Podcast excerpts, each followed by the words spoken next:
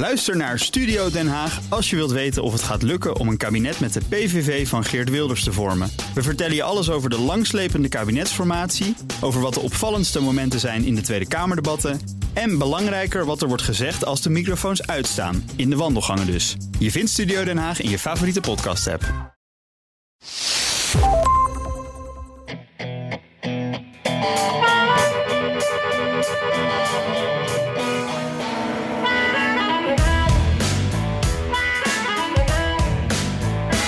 Met Thanksgiving in november ging hij in conclave met zijn familie om te beslissen over een nieuwe gooi naar het presidentschap. De kalkoen kwam en werd verorberd, maar geen besluit. Met kerst ging hij opnieuw in conclave met zijn familie. De kalkoen kwam en werd verorberd, maar geen besluit. Het journaalje lag er s'nachts nagelbijtend wakker van. Zou hij of zou hij niet? Nu is het verlossende woord er eindelijk uit. Ja, Joe Biden doet het. When I ran for president four years ago, I said we're in a battle for the soul of America, and we still are. The question we're facing is whether in the years ahead we have more freedom or less freedom, more rights or fewer. I know what I want the answer to be, and I think you do too. This is not a time to be complacent. That's why I'm running for re-election. Hij maakte zijn kandidatuur niet live bekend op een spreekgestoelte met juichende fans en Kamala Harris aan zijn zijde, maar met een beetje knullig gemonteerde videoboodschap met een dramatisch muziekje eronder. Maar het is officieel en de kans is groot dat 2024 een reprise wordt van 2020. Een nieuwe Joe en Donald Show. Dit is aflevering 177 van de Amerika-podcast. Mijn naam is Bernard Hammelburg. Vanwege Koningsdag thuis in Studio Hammelburg met een volle beker koffie. Ah, dus uh, geen oranje bitter, uh, Bernard, voor de gelegenheid. Gewoon koffie. Nee, nee, ik hou er niet van. Nee, het is ook een beetje, beetje vroeg op de dag, toch? Ja, dat, Is, dat is ook waar. Hier is het nog ochtend en ik heb hetzelfde. Ik vind dat echt helemaal niet lekker. Ik, ik zit wel helemaal in het oranje natuurlijk. Jij ook, hè? Helemaal onze helemaal. oranje leeuwenpakken aan, toch? Ja, ja zo is en, het. Uh, het is hier verder heel stil in, uh, in Washington op Koningsdag. Het is wel een, wel een feestje, uh, uh, maar daar zit ik dus nu eventjes niet. En dat is verderop. dus ik zit ook lekker aan de eettafel, verse koffie erbij. En ja, ook belangrijk vandaag, Bernard, heugelijke dag. We worden begeleid door niemand minder dan André. En dat is iemand die alle, elke luisteraar kent die man, hè? Misschien zonder dat ze het zelf weten. Juist, want onze André is de maker van onze grandioze tune. Hoeveel, hoe vaak hebben mensen al niet gevraagd of ze daar het origineel van konden krijgen of waar ze die, die uh, grandioze blues muziek konden vinden? Nou, het antwoord is nergens, want dat, dat komt uit de briljante vingertjes van uh, André. En uh, die zit dus nu ons vreubelwerkje in elkaar te zetten.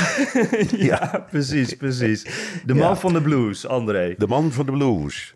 Jan, meteen even naar het nieuws. Uh, dat nog enorm nadendert. Joe Biden met zijn 80 jaar, de oudste president ooit, gaat op naar de tweede ronde. Daar valt een hoop over te zeggen, maar eerst die video. Ik vond hem een beetje suffig en een beetje knullig en een beetje melodrama.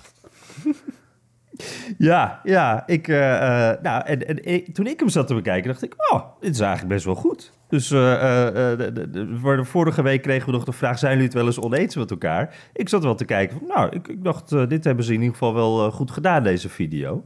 Ehm, en, en ja, het, is wel, voordat we gaan hebben waar het goed over is. Ik ben wel benieuwd, want jij zegt een stukje melodrama, niet zo goed in elkaar gezet. Ik vond ook wel, er zat, zit een beetje cliché-achtige campagnevideo is het ook. Maar, maar wat was er een bepaald moment wat je echt niet goed eraan vond? Nou, ik vond bijvoorbeeld als je naar de audio luistert, dus naar het geluid. Het zijn allemaal aan elkaar geknoopte oude stukjes stem ja.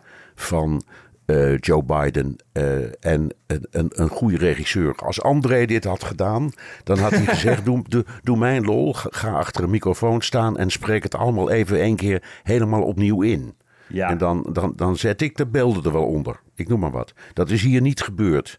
Um, op het einde, als hij dus uh, die woorden zegt: That's why I'm running for uh, re-election, wat we net aan het begin van de podcast hoorden, dan wordt dat meteen daar, daar keihard afgesneden.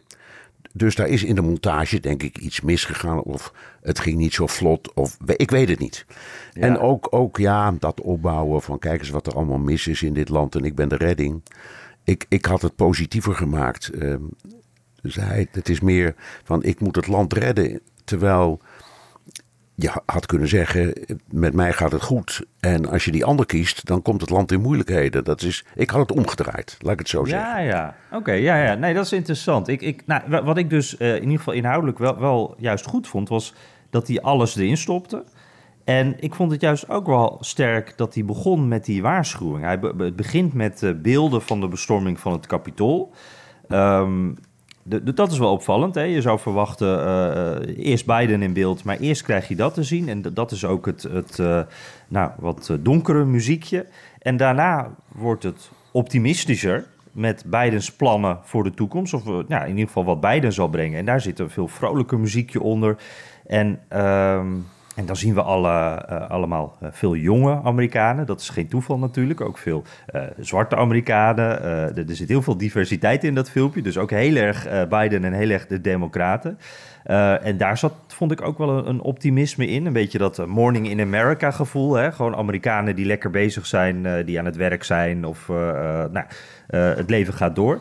En wat ik ook wel slim vond, hij heeft het over freedom. En uh, dat is echt een republikeins thema. Hij waarschuwt eigenlijk van wacht eventjes, de republikeinen kunnen die freedom van je afpakken. En dan gaat het over abortus bijvoorbeeld. Um, dan gaat het ook over de democratie. Ja? En normaal gesproken horen we natuurlijk altijd als het over freedom gaat, dan zijn dat republikeinen die het daarover hebben. Dat is het allerbelangrijkste, de vrijheid. Hè? Dan gaat het ook over wapens meestal. Um, maar nu koppelt hij dat dus aan punten waar echt de Democraten, waar zijn achterban warm voor loopt. En, en dat is denk ik ook het doel van dit filmpje. Hij, hij wil die nu wakker maken, zijn eigen achterban. En uh, uh, ik denk, ja, dat, dat is met dit uh, filmpje volgens mij ook wel gelukt. Maar ja. wat jij zegt, dat was ja. ook mijn minpunt, die energie. Ja, dat, oh, dat, ja. dat, dat, dat, dat complete, complete ontbreken van, van energie. Ik, ik, wat denk je, waar, hoe komt dit? En, en trouwens, waarom, waarom um, dit formaat? Waarom niet uh, uh, voor een vrolijke menigte juichende uh, jongere mensen en een stevige vertegenwoordiging van de, de minderheden, noem allemaal maar op. Zo'n echt ja. mooi democratisch. Ik had daar een soort van live feestje van gemaakt. Ja, ja. Nee, ja, eigenlijk gewoon niet deze video, maar gewoon een live evenement. Waardoor je de, de energie van dat moment uh, ook hebt. Ja, ik, heb, ik, ik denk, uh, nou, ik hoorde deze week iets. Een, um, uh, iemand van de Biden-campagne. Die zei, want die werd voorgelegd van er is best wel veel ander nieuws deze week. Hè? Is dit eigenlijk wel een handig moment om dat nu te brengen, dit nieuws? En toen zeiden ze van ja, maar dat vinden we prima. Wij hoeven niet zoveel aandacht. Wij kunnen wel een beetje onder de radar blijven vliegen. Uh, Biden is president en dat is het belangrijkste wat hij nu aan het doen is. En dit is natuurlijk belangrijk, deze aankondiging. Maar voorlopig, hij blijft gewoon bezighouden met zijn werk, president zijn. En ik denk dat dat hier ook achter zit. Dat zij denken van we hadden wel een heel evenement op kunnen tuigen. Uh, en dat uh, hadden we heel groot kunnen maken. Maar uh, wij willen vooral Biden laten zien als de man die president is, die zijn werk doet, die met het land bezig is en die zich eigenlijk op dit moment ook niet af laat leiden door een campagne. Je zou misschien een beetje kunnen zeggen zoals uh, uh, Ron DeSantis op dit moment. Die is op een soort buitenlandtour gaande bezig. Nu, hij heeft net een boektour gedaan, nu is hij in het buitenland. Uh, die is nu niet gouverneur en die krijgt er ook wel een beetje, die krijgt er ook wel kritiek op. En dat, ja, Biden wil juist het tegenovergestelde zijn, de president. Ik denk dat dat erachter ja. zit. Ik las gisteren, ik ben even vergeten waar, nog iets anders Jan. Het schiet me nu te binnen. Ja. Uh, het staat niet, staat niet in onze notities, dus ik overval je er misschien even mee. ja. Maar uh, nee, nee, nee, maar hij, um, hij deed dit heel keurig. Um, hij noemde er niet, maar het, het, ging natuurlijk ook over Kamala Harris. Die is ook weer kandidaat voor een tweede termijn. Ja. Ja. Er staat nergens dat dat moet trouwens. Uh, maar dat, dat is dus gebeurd. Maar wat ik dus las, was dat er in die. Uh, in, de, in het top-echelon van de Democraten een discussie was geweest. Van zou dit een goed moment zijn geweest voor Kamala Harris om het over te nemen? Het antwoord is nee, want die is gewoon niet goed uit de verf gekomen. Ja. Eigenlijk, eigenlijk gaat het met haar helemaal niet goed. Politiek niet. En, en, en uh, je ziet of hoort er niet. En wat ze doet, dat, dat gaat vaak mis. Er is heel veel ruzie in, onder haar eigen staf. Allemaal dingen die niet zo lekker lopen. Hm. En dat het ook een soort noodgreep was van, nou ja, we moeten nu beslissen. Um, en dan moeten we deze zure appel ook maar doorbijten. Dus uh, als Kamala nog ambities heeft voor het presidentschap, dan moet ze minstens vier jaar wachten. Dat, kwam, dat, kwam, dat, dat was wat ik las. Ja. Ja, ja, ja, ja, we komen zo met de luisteraarsvragen ook nog wel even op eh, Kamala Harris. Maar zij zat nadrukkelijk in de video ook. Dus dat, uh, uh, daar wordt ze wel echt duidelijk neergezet. Maar wat jij zegt, ik heb me al vaker afgevraagd. Had Joe Biden zich nog een keer kandidaat gesteld als hij had geweten dat Kamala Harris het zonder probleem had kunnen overnemen? En ik vraag me dat uh, wel een beetje, dat weten we natuurlijk niet. Maar stel dat Kamala Harris wel uh, gelanceerd was en dat, dat ze uh, de, een duidelijke troonopvolger was geweest, had Biden dan ja, het gevoel gehad. Hij, hij het wordt altijd gezegd, hij wil dit ook doen omdat hij het gevoel heeft dat hij de enige is die Trump kan verslaan. En ja, als hij nou het gevoel had dat Harris dat had kunnen doen, had hij dan zelf lekker uh, afscheid genomen? Ik, ik, weet het niet, maar ik vind het een hele interessante vraag. Ja, ik ook. Ja, we krijgen de antwoorden niet, maar het is, het is toch belangrijk om het te noemen. Want ja, haar positie is natuurlijk uh, ook voor de wereld. Dit gaat over, het is niet zomaar wat, het presidentschap van de Verenigde Staten. Nou, Jan, uh, ja. wij zijn nu al... Uh, ik zal maar zeggen, aan het reageren op, op, op, de indrukken en de dingen die we zien en horen. Um, als je naar die reacties kijkt, ik, ik wou ze even onderverdelen in, uh, in drie categorieën: leeftijd, strategie en reacties. En dan laten we met dat laatste beginnen. Wat, wat heb jij allemaal gezien en gehoord aan reacties? Nou, sowieso uh, bij de Democraten komen ze ook wel wat verder op, maar daar zie ik wel een soort gelatenheid. Het is niet dat het nou ontevredenheid is, maar het is meer van, nou ja, dan gaan we het zomaar doen. Um, dat is een beetje het gevoel daar. En het meest opvallende vond ik uh, de reactie uh, vanuit de Republikeinse Partij. Uh, die kwamen met een AI-gegenereerde video. Dus dat zijn beelden die door een computer verzonnen zijn met de input van mensen. dingen die niet echt gebeurd zijn, maar nou, wel er echt uitzien. En in die video, die kwam echt minuten nadat de, aankondiging van beiden naar buiten kwam, kwam die naar buiten. daarin laten ze een wereld zien. Um, Eigenlijk is dit de wereld als Biden de verkiezingen zou winnen. En dat is in hun ogen echt apocalyptisch. Uh, het is echt zo over de top, zo duister, zo donker. Uh, Noord-Korea uh, begint een oorlog. de, de, de, de, de, echt, het is een soort halve burgeroorlog die er ontstaat in het land. Alles gaat helemaal verkeerd. En dat sluit eigenlijk direct aan bij wat Trump ook de laatste tijd weer zegt. En, en dat zegt ook iets dus, dat de Republikeinse Partij al eigenlijk de Trump-boodschap meteen naar buiten brengt. En Trump zelf, uh, ja, die was ook uh, de, van dik hout zaag mijn planken. Um, die zegt Biden is de slechtste president ooit. Ik geloof dat hij zei als we de laatste drie presidenten, zonder hem zelf natuurlijk meegerekend, zouden, bij elkaar zouden zetten, dan zou, zou dat niet zo slecht zijn als wat Biden heeft gedaan. Slechtste ooit. En um, hij zegt, ja, als er debatten komen, dan laat ik hem alle hoeken van, van de Kamer zien. En uh, door hem hebben we inflatie, door hem zitten we dus dicht tegen die derde wereldoorlog aan. Maar het meest opvallende zinnetje vond ik dit. It is almost inconceivable that Biden would even think of running for re-election. You know what happened in the last election?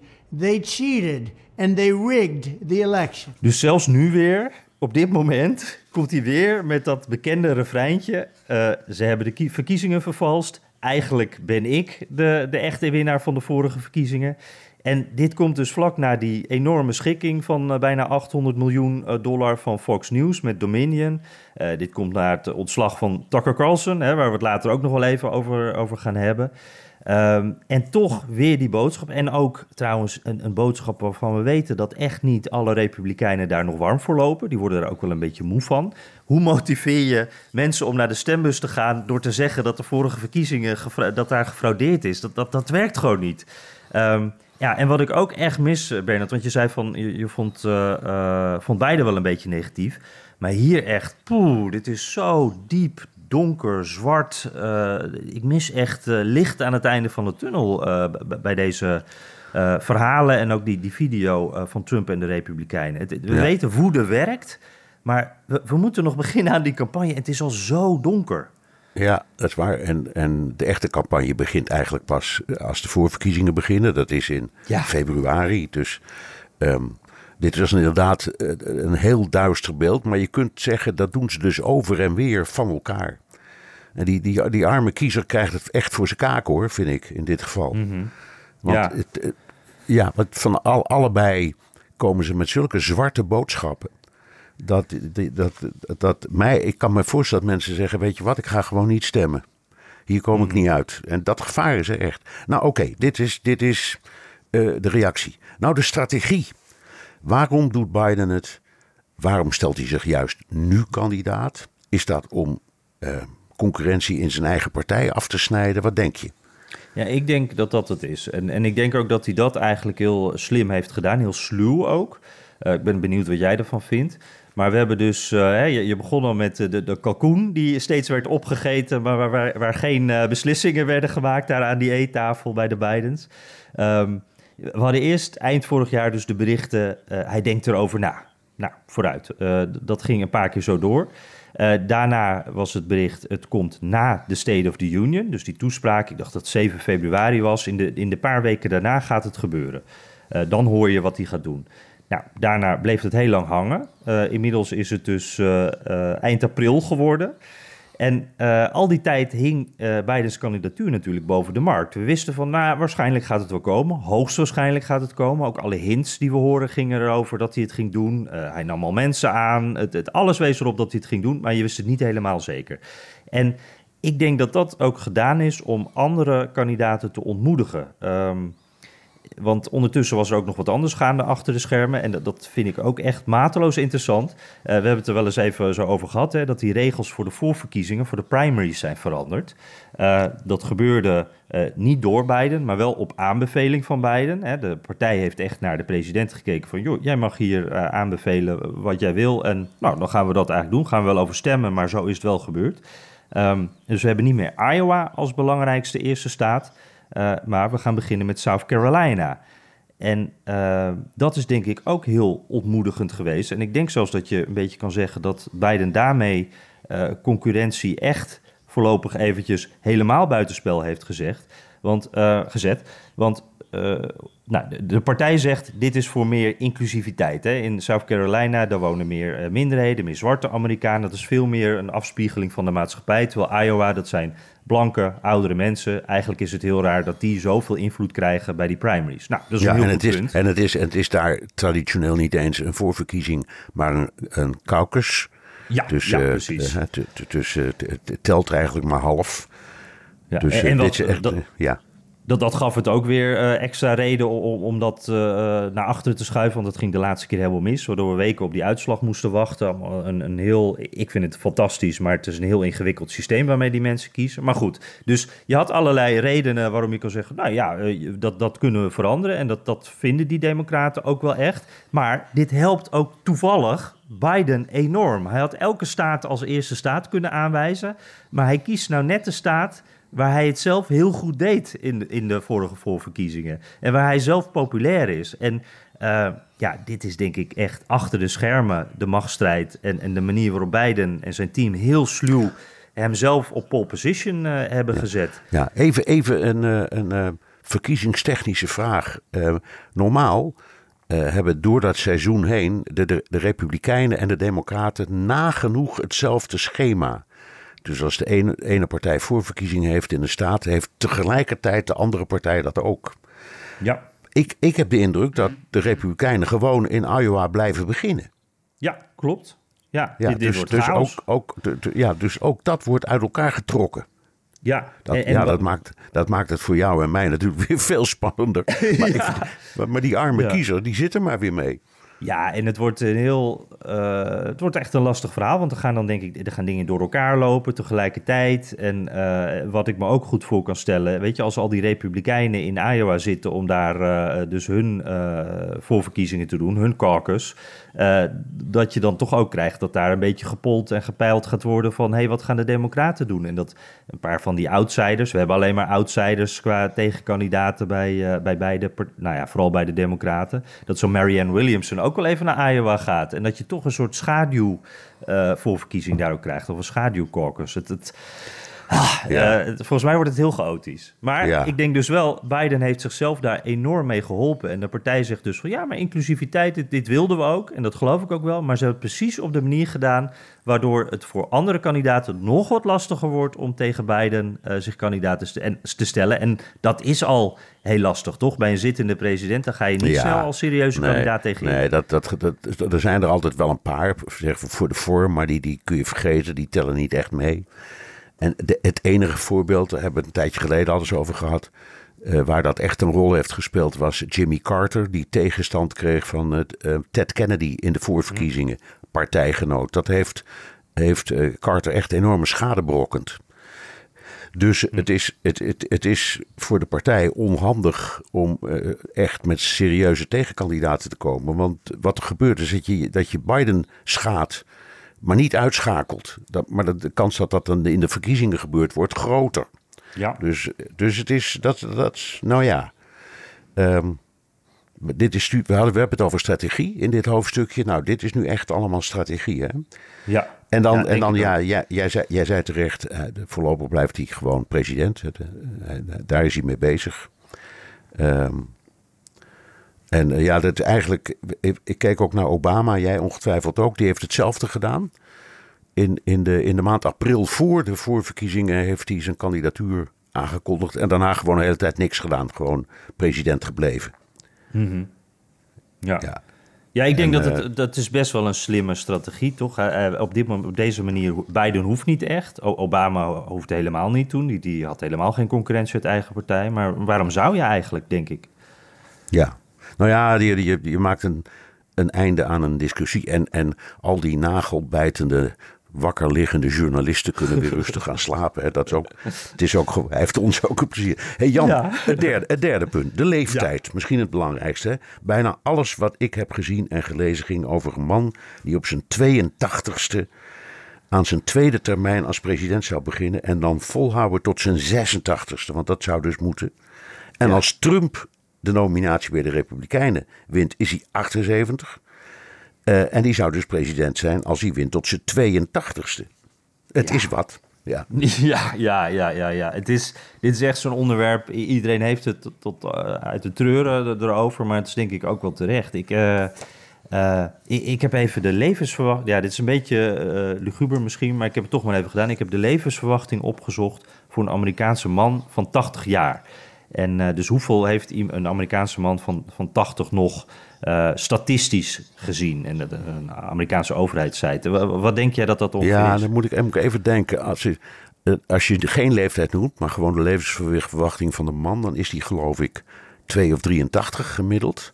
Maar als je de 80 al hebt gehaald, dan gaat hij omhoog. Nou, ik weet het niet. Ik zou zeggen 85, 5 jaar. Ja, nou, je zit eh, dicht in de buurt en, en eh, het is 87. Dus eh, Oh, dan haalt Ja, hij het net.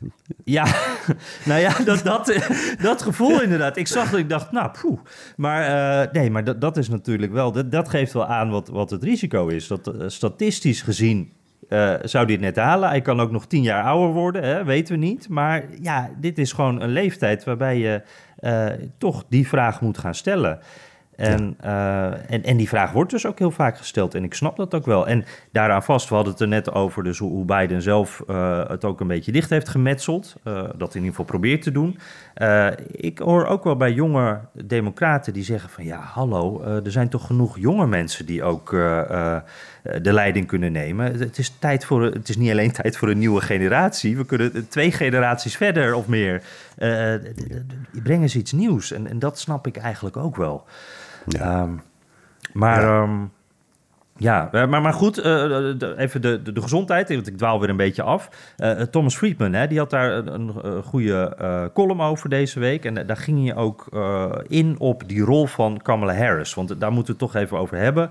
Um, die is dus, wat je zei, hè, die is ook weer een beetje zo stilletjes gewoon weer verlengd. Die is ook weer kandidaat voor het vicepresidentschap. En uh, uh, ja, one heartbeat away from the presidency, zeggen ze dan.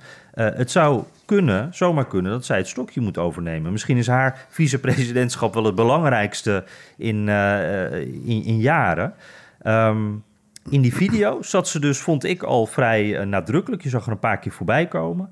Uh, gisteravond uh, had ze ook, we nemen dit op op donderdag, had ze ook een, een evenement.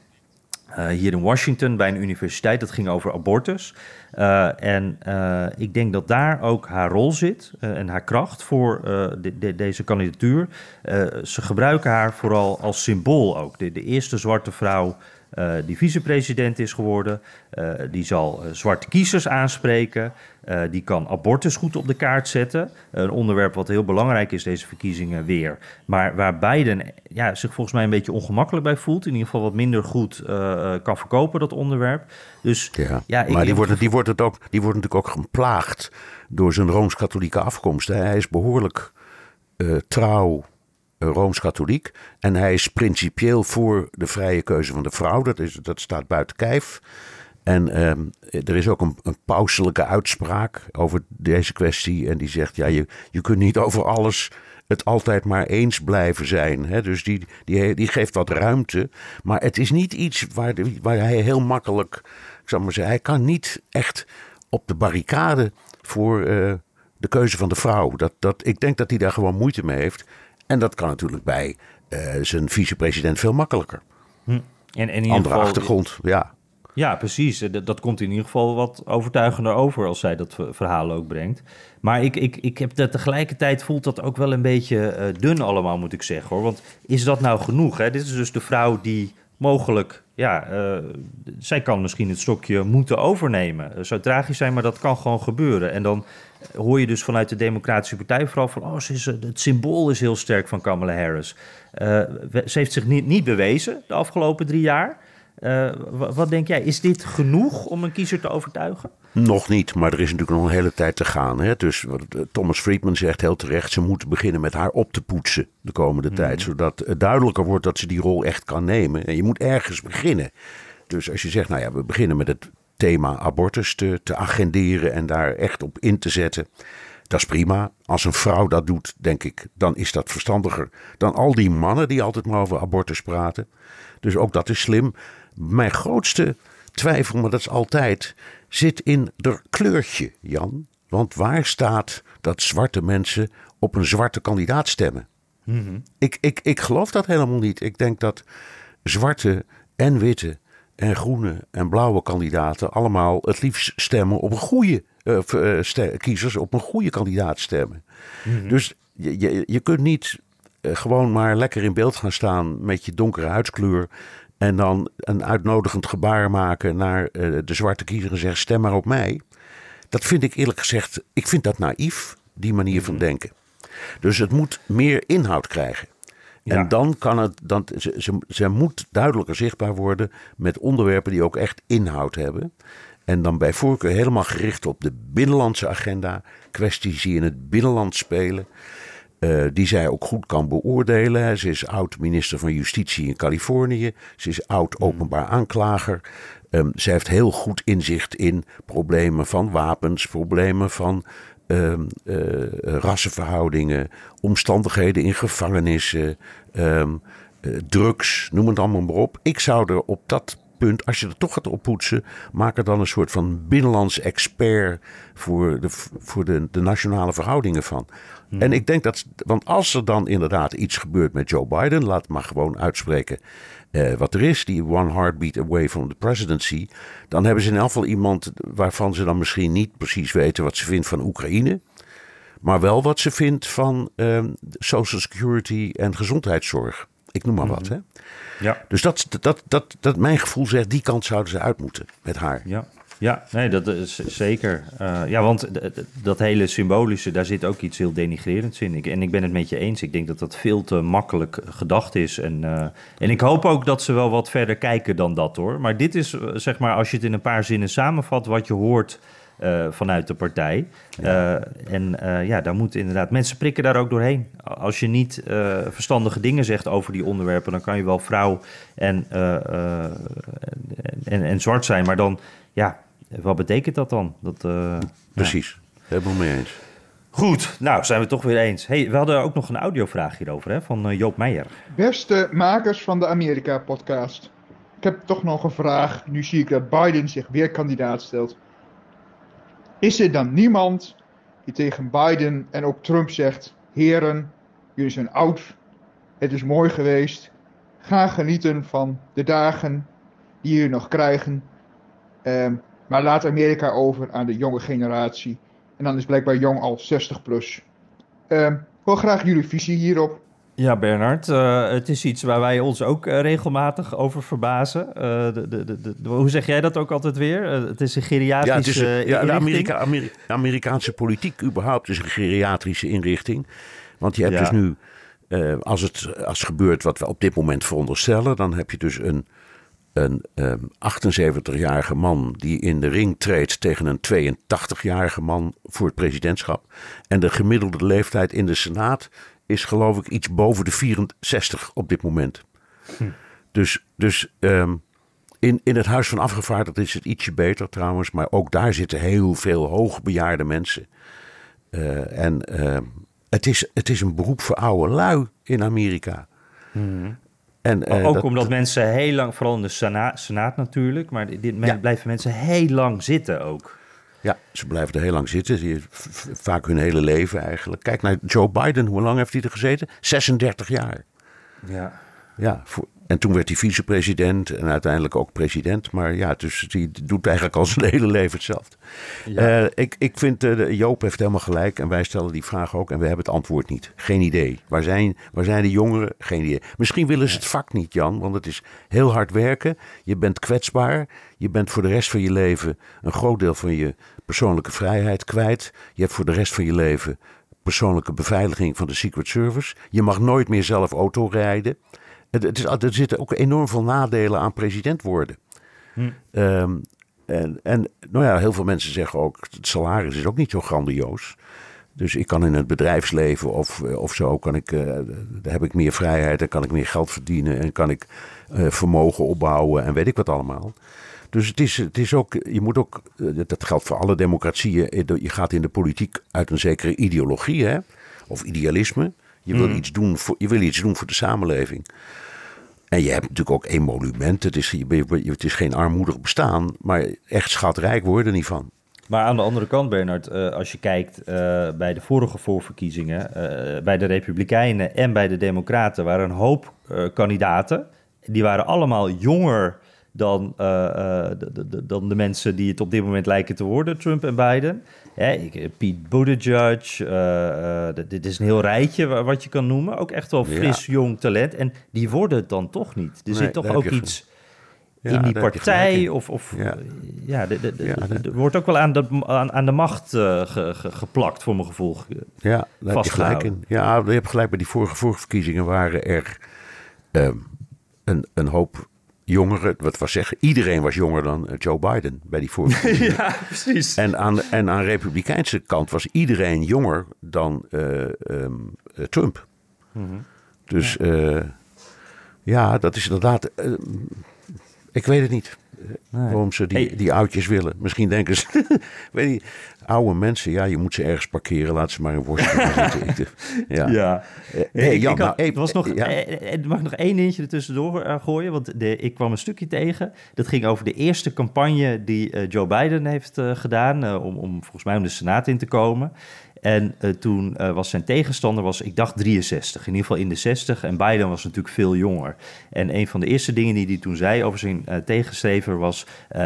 hij heeft de twinkeling in zijn ogen niet meer. Hij is te oud. Hij, uh, hij wil dit eigenlijk helemaal niet meer. Dat was zijn eerste aanvalslijn tegen zijn uh, tegenstrever. En daar moest ik, ik kwam dat tegen. En dat, dat, daar moest ik wel even aan denken toen ik uh, al dat nieuws natuurlijk van deze week over zijn leeftijd hoorde. Ja, even inpeperen. Heel goed. Ja, precies. Hij is zelf ook ooit jong geweest, toch? Ja, ja Jan, we, gaan, we, we, we, gaan, we kunnen stellen dat het voornamelijk om peilingen en kansen gaat. Hè? Dat, is, dat is wat hier volgens mij leidend is. Jij ja. bent onze peilingenman.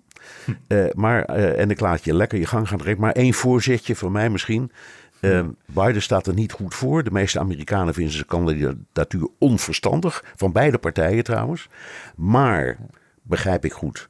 Als Trump de Republikeinse nominatie wint, heeft Biden toch de beste kaarten. Zeg ik het zo goed?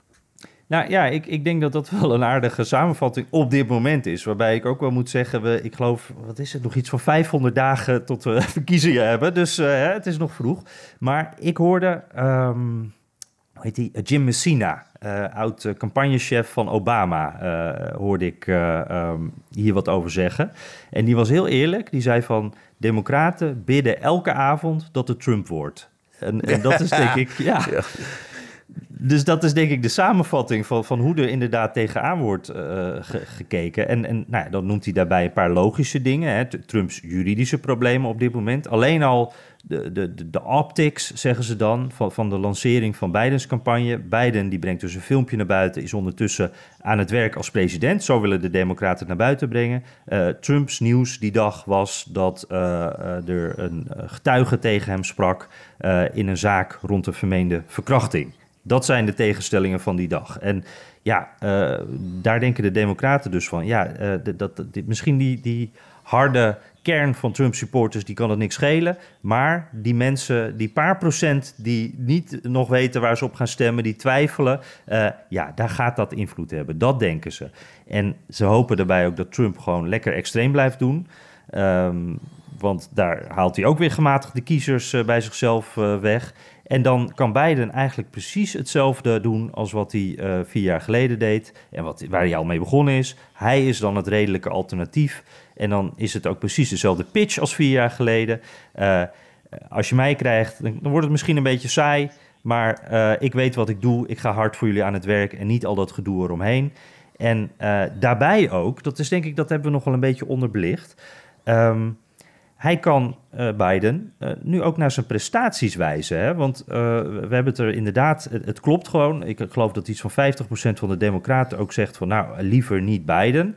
Maar er zijn heel veel peilingen over. Maar ik heb er een paar gezien waarbij iets van 70 of 80% van diezelfde Democraten dan zegt van ja, als Biden het dan toch wordt, ga ik wel zeker op hem stemmen.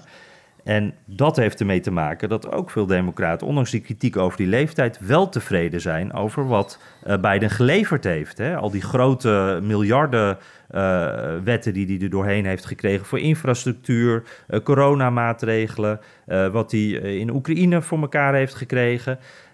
dat zijn echt wel dingen, daar zijn ze echt wel enthousiast over. En zelfs tot het punt, ik ben benieuwd wat jij ervan vindt, dat ik het een beetje gek vind dan. Als je dat al zo hoort, denk je van, oh, jullie zijn eigenlijk best enthousiast. Uh, maar dan is de, als je dan kijkt naar zijn populariteitscijfers, hij wordt na Trump de minst populaire president ooit om, voor, om, om uh, aan herverkiezing te beginnen. Dus het, het blijft een rare uh, tweedeling, dat, dat beeld van hem. Ja, en toch vind ik het heel makkelijk te begrijpen, want ik denk dat iedereen, onze luisteraar van deze podcast, de gemiddelde Amerikaan, de gemiddelde uh, Congolees, het doet er niet toe. ja. als, je, als je kijkt, gewoon kijkt naar Joe Biden en je luistert naar hem, dan denkt iedereen, daar staat echt best een fatsoenlijke kerel. Hm. Dat is, dit, dit, is niet een man die in het centrum zit van alle mogelijke schandalen. Of die um, uh, bang hoeft te zijn dat hij wordt aangeklaagd we eh, wegens verkrachting of oplichterij. En ja, er speelt misschien een, een, zaak met zijn zoon. Maar er zijn geen grote schandalen rondom hem heen. Mm -hmm. uh, en, en hij bedoelt het goed. Hij doet zijn best. Maar het is geen krachtpas. Het is een beetje een slap mannetje. Uh, dus dan heb ik de keuze tussen een onvoorstelbare, ja, grove leugenaar. Aan de ene kant, hè, Trump. Een straatvechter uh, ook? Een straatvechter, ja. Met een stijl die mij die wij aan de eettafel thuis nog toch niet zouden tolereren hè, met elkaar. En het alternatief is dat saaie mannetje, maar die bedoelt het best goed en die heeft ook best een paar dingen voor elkaar gekregen. Dus hupsakee, je moet iets, dan stem ik daar maar op. Ik denk dat het ongeveer zo in elkaar zit. Ja, denk ik ook. En Biden die vat dat zelf wel goed samen. Uh, ik vind dit heel mooi, dit zegt hij best wel vaak. Don't compare me to the almighty, compare me to the alternative. En dat, vind ik, dat is zo'n typische Biden-uitspraak. Vergelijk me niet met uh, de Almachtige, met God, maar vergelijk me met het alternatief Donald Trump. Ik ben niet perfect, maar het is beter dan die ander. En, en dat is gewoon zijn hele campagne, denk ik. Ja, en, en nou ja, goed, we zullen het zien. En uh, ook kijken of, of Trump inderdaad die koppositie houdt. Want dat hm. zou, dat geloof ik inderdaad met die pijlers mee en met uh, de partij mee. Als dat lukt, dan heeft Biden inderdaad een redelijke kans. En, en die uh, Messina trouwens, uh, die zei ook nog van uh, we hopen heel erg op Trump, maar ook als het Trump wordt, dan wordt het weer verkiezingen die op een paar honderdduizend stemmen bepaald gaan worden. Dus het wordt weer super spannend en dat geloof ik ook wel. Ja. ja. Nou, je kan me al op verheugen op de uitzending dan, Jan. ja, precies. Het wordt een lange, spannende nacht. Nou, hey, moeten we nog, nog eventjes over David hebben met zijn audiovraag. Dag Bernard en Jan, het is zover. Biden heeft zich officieel kandidaat gesteld voor het presidentschap voor 2024-28. Met zijn aankondigingsvideo zit Biden vol de aanval in op alles wat Trump is, maar ook op diverse persoonlijke vrijheidskwesties valt Biden de Republikeinen aan. Zo ook op de anti-abortuswetgeving. Mijn idee is dat het heel erg leeft onder de progressieve jongeren in de VS. Is dit een manier om meer jongeren naar de stembus te krijgen en het, zou dit net genoeg zijn voor het binnenhalen van sommige swing states? Daarbij viel hem het ook op dat Harris niet expliciet genoemd wordt als gunning mate, of is dat nu sowieso weer? Ik luister altijd met veel plezier naar jullie podcast. Ga vooral zo door. Goed, David. Ja, David ziet het dus eigenlijk een beetje anders dan, dan wat ik, uh, hoe ik het zie. Ik, ik vond dat zij vrij nadrukkelijk in beeld was in die, uh, in die video van Joe Biden, die aankondigingsvideo. Ik vergeleek dat ook eens even met die video van Obama. Uh, daar kwam Joe Biden niet in voor. Toen draaide het echt om, om Obama. Dus ik vond het wel opvallend hoe, hoe, prominent zij in beeld was. Maar David die denkt dus van ja, ze kwam niet uh, aan het woord. Uh, niet heel expliciet genoemd. terwijl abortus dus wel een heel belangrijk onderwerp is. ja, wat zegt dat? Ja, nou ja, in eerste eerst staat de vraag of het zo belangrijk is dat het mensen in de swing states kan overhalen. Eerlijk gezegd denk ik van wel. Dus in die zin vind ik het best een goede vraag. Het is opnieuw weer gestegen tot, denk ik, het meest emotioneel geladen onderwerp in de politiek. Hm. En um, ja, de, de, ik denk dat het van invloed kan zijn. En wat ja, wat de rol van, van eh, Kamala Harris betreft, ik ben het met jou eens. Ze is gewoon mee gepresenteerd in het filmpje.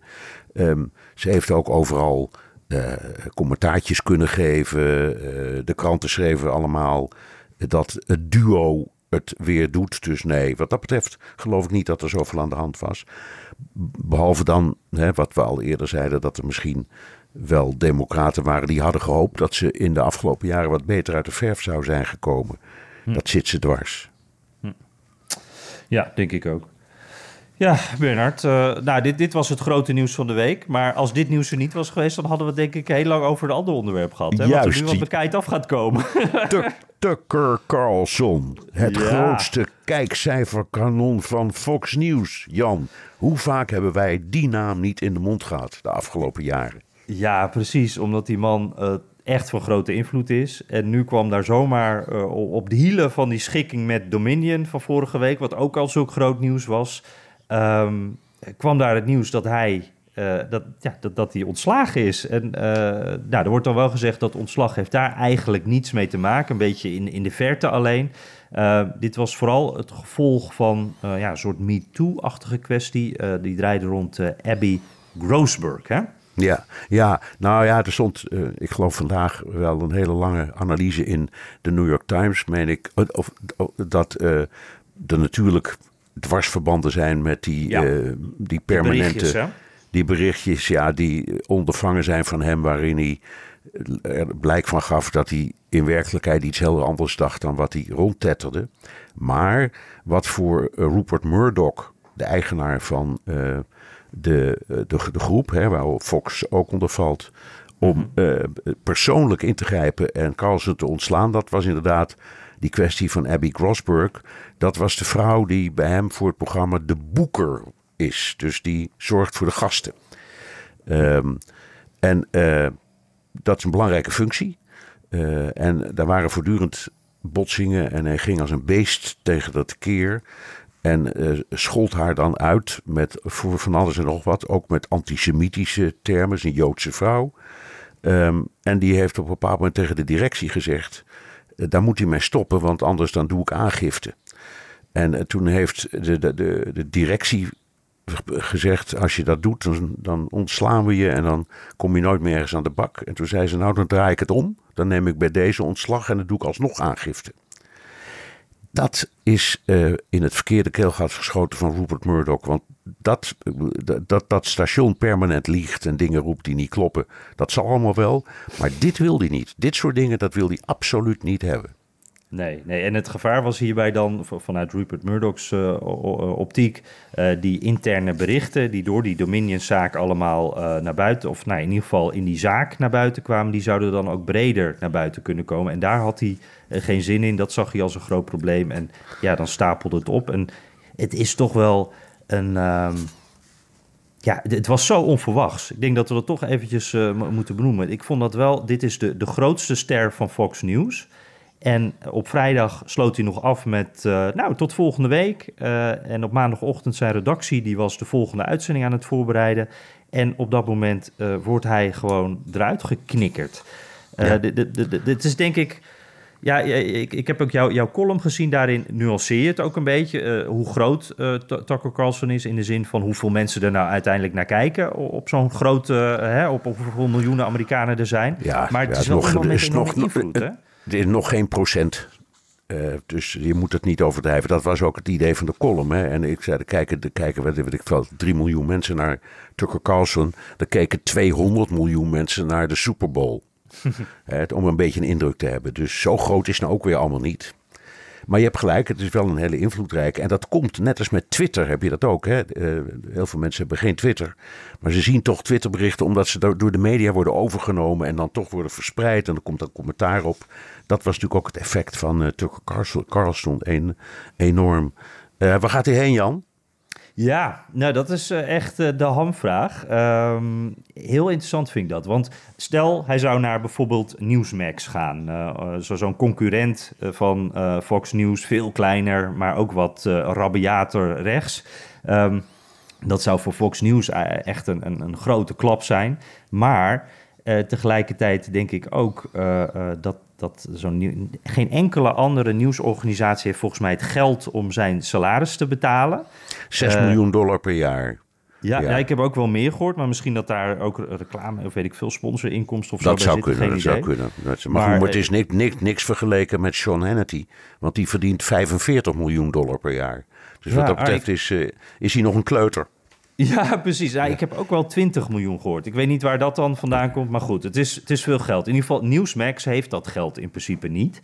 Um, en wat ik wel voor me zien, zie, is dat hij gewoon uh, uh, voor zichzelf gaat beginnen. Ja, Ik nou, er was, echt, uh, er was nu een, een YouTube'tje waar, met zijn reactie. Dat heb je Ja. ongetwijfeld gezien. Ja, ja.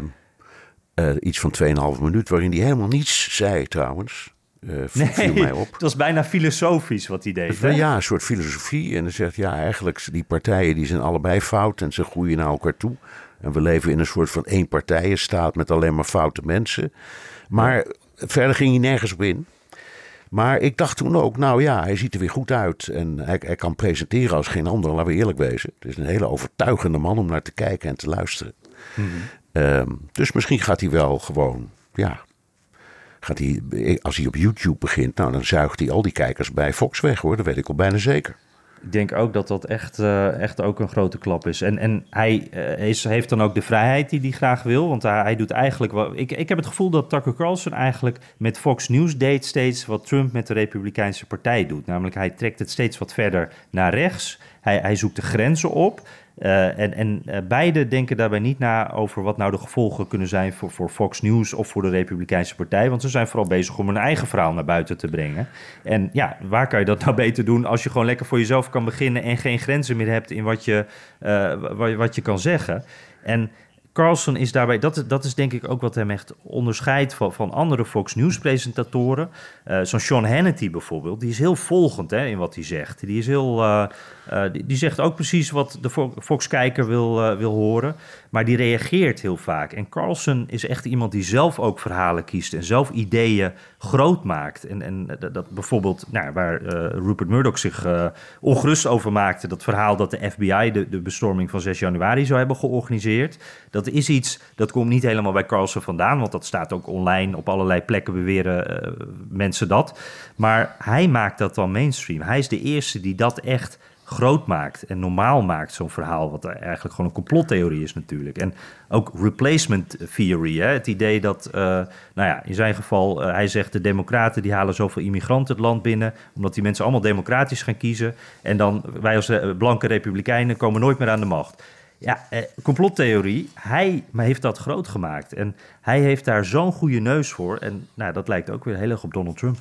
Ja, het klinkt bijna, Jan, alsof jij en ik tegen elkaar zeggen... Uh, we hopen toch dat we hem weer terugzien ergens. nou, voor het spektakel in ieder geval wel. Ja, voor het spektakel in ieder geval. Oké. Het wordt een hele interessante dynamiek, ja, ja. Ja. Jan, we gaan zo verder. Eerst onderbreken we de Amerika-podcast even voor een mededeling. Ook Liesbeth Staats vind je in de BNR-app. Ja, heel handig. Luister live naar Kees en mij tijdens de Daily Move. Dan blijf je ook gelijk op de hoogte van breaking news en het laatste zakelijke nieuws. En daar vind je ook alle BNR-podcasts, waaronder de Perestrooikast. Download nu de gratis BNR-app en blijf scherp. Jan, gaan we naar de luisteraars vragen? Want we, yes. vliegen door de tijd, zeg. We, we, we zijn ja. al... Uh, Komt door de onderwerpen. Het, het, is groot nieuws ja, deze het week is ook, allemaal. Het is groot nieuws, oké. Okay. Nou, ja. luisteraarsvragen zijn welkom via de mail of via de Amerika Podcast WhatsApp. Daar kun je je vraag of opmerking ook inspreken. Het nummer is 06 2813 5020. Ja, en dan blijven we nog eventjes uh, in hetzelfde onderwerp. Tucker Carlson, Robert heeft daar een vraag over. Hey heren, ik hoorde maandag dat Tucker Carlson weg is bij Fox News. Nou speelde Tucker Carlson natuurlijk best wel een grote rol voor het republikeinse kamp.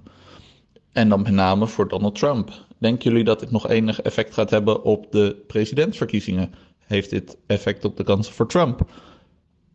En gaat Tucker Carlson nog ergens anders aan de slag? Hoe kijken jullie daar tegenaan? Groetjes, Robert. Nou ja, wat uh, Carlson uh, hierna gaat doen, dat hebben we al een beetje zo uh, besproken. Maar inderdaad, die invloed op de verkiezingen en ook een invloed op, op, op de, de, de kansen van Trump, dat is wel een hele interessante. Want ja, bij Carlson kwamen nu ook twee dingen samen. Hè. Die man zat op prime time, op de, de, de, de, de grootste nieuwszender van Amerika. Dus, dus dat, dat waren twee groten die elkaar ontmoeten daar op die, die plek. Uh, en een enorme ja, roeptoeter voor alles wat Trump vindt. En uh, ja. uh, dat, was ook, dat ging ook wel eens andersom, dat hij Trump vertelde wat hij moest doen, of in ieder geval zo hinten. wat zou er in de dynamiek, de mediadynamiek rond Trump veranderen als Tucker Carlson inderdaad misschien een eerst klein YouTube-zendertje begint en niet meer op dat grote Fox News zit? Nee, nou het zou me niets verbazen als Trump hem dan weer opzoekt. Maar Trump is ook verstandig en handig in het PR-vak. Dat, dat, dat beheerst hij als geen ander. Dus misschien zoekt hij bij Fox News een ander maatje. Uh, en dat doet hij heel simpel, want hij belt op hè, zelf. Uh, ja, en wie, wie zegt er nou nee? Als, als, als Donald Trump jou of mij opbelt en zegt: Ik wil eens eventjes een interview met jullie. ja, dan, dan, moet, dan moet je een sterke journalist zeggen om te zeggen: Nou, dat, dat doen we eigenlijk liever niet. Ja. He, dus dat, dat, zo heeft hij het met Carlson ook opgebouwd. En uh, dat zal hij ongetwijfeld met een ander ook weer kunnen. Hè? Dus uh, dat hij gewoon iemand belt en zegt: Kunnen wij eens even praten? En uh, ik, ik wil best door jou worden geïnterviewd. En dan is er weer zo'n nieuwe. Um, ja, lijn ontstaan. Dat moet gewoon afwachten. Ik weet het niet. Ik, het was er één ding niet, is dat ik niet onderschat, dan is het, het PR-vermogen van Donald Trump. ja, nee dat, is, dat, uh, nee, dat staat als een paal boven water. En bij Fox moeten we ook maar weer kijken wie er voor terugkomt. Hè. Het, uh, we hadden vorige week al gezegd, wij verwachten niet dat de koers van Fox News gaat veranderen. Ze zullen wat voorzichtiger zijn hè, met rechtszaken. Uh, maar dat wordt niet ineens een genuanceerd verhaal natuurlijk over wat Joe Biden doet en wat Trump doet. nee, hey. tegendeel, ze begonnen eigenlijk zijn gewoon doorgegaan waar ze waren gebleven. Namelijk met voortdurend uh, te, uh, te beweren dat deze president het land regelrecht naar de ondergang brengt. Dus Ja. in, in hun ideologie is niets veranderd. Nee, precies. Hey, Sander Gorissen, die komt hier ook nog even op terug. Ja, we hebben het meestal wel een beetje eh, besproken, ook over koerswijziging Fox. Eh, ja, wat ik nog wel interessante vind, hij vraagt ook nog, eh, zou Tucker Carlson nu de schuld krijgen van alle eh, complottheorieën die Fox heeft verspreid, bij toekomstige rechtszaken bijvoorbeeld, of gewoon in de grote PR-machine? En Bernard, ik, ik las deze week dat een verhaal dat Fox een soort ehm, eh, OPPO Research dossier heeft. Dus allemaal zeg maar dirt over Tucker Carlson. En wat me ook wel opviel, eh, de Wall Street Journal had ineens eh, gisteren een eh, toch eh, behoorlijk gedetailleerd verhaal over wat Tucker Carlson nou allemaal aan vervelende dingen had gedaan bij die redactie. Die dingen die jij net beschreef. Dingen die eerder niet naar buiten kwamen. En de Wall Street Journal is natuurlijk ook een Rupert Murdoch krant, dus dat is hetzelfde kamp. Ehm, ja, wat denk je? Zou Carlson een soort scapegoat kunnen worden?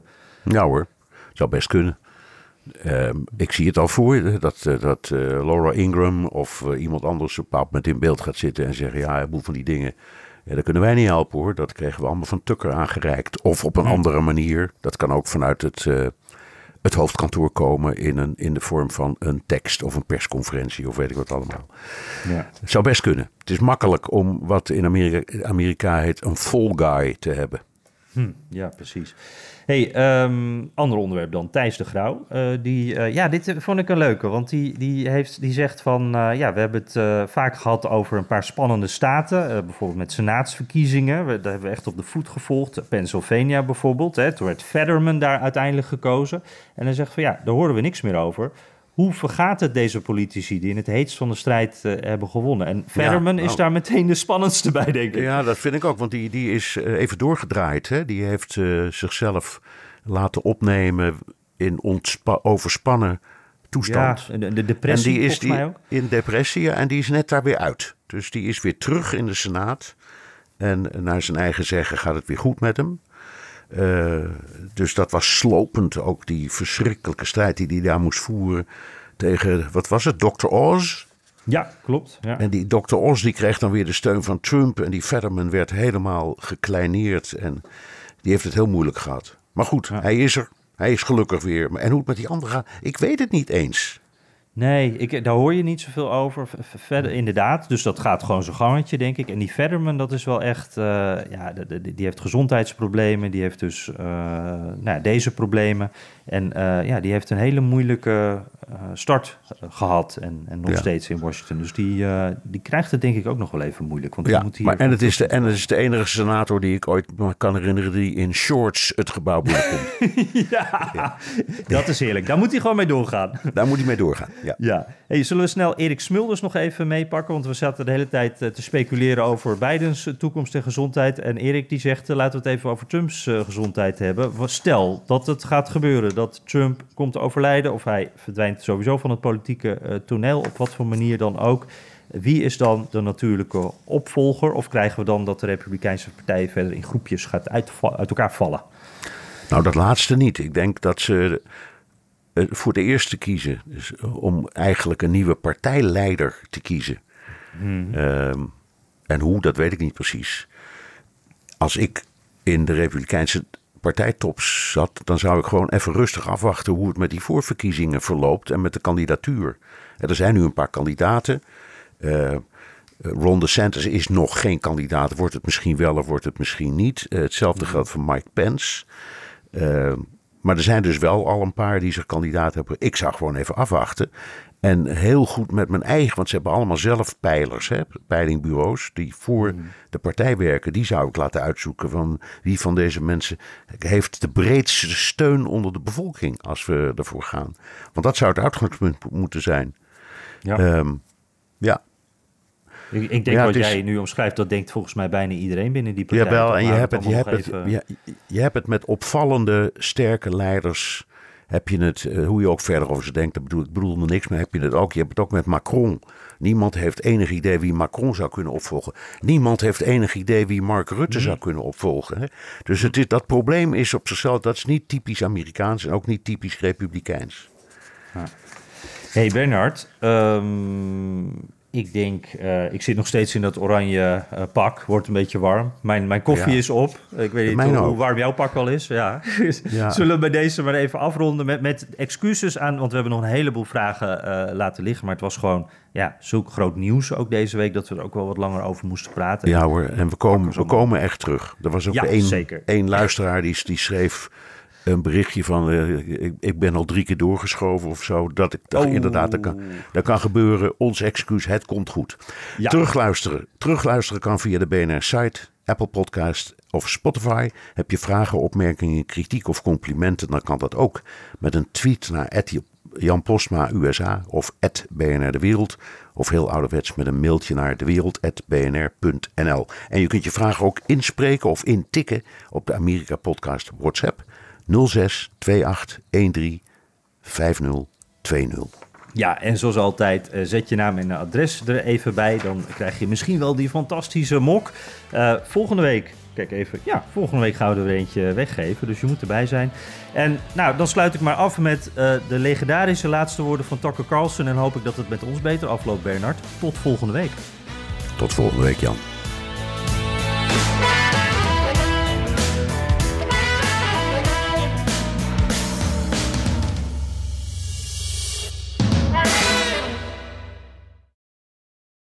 Ook Diana Matroos vind je in de BNR-app. Ja, inderdaad. Je kunt live naar mij luisteren tijdens de Big Five. Ook handig in de BNR-app. Breaking nieuwsmeldingen, maar ook het allerlaatste zakelijke nieuws. En je vindt in de app alle BNR-podcasts, waaronder Wetenschap Vandaag. Download nu de gratis BNR-app en blijf scherp.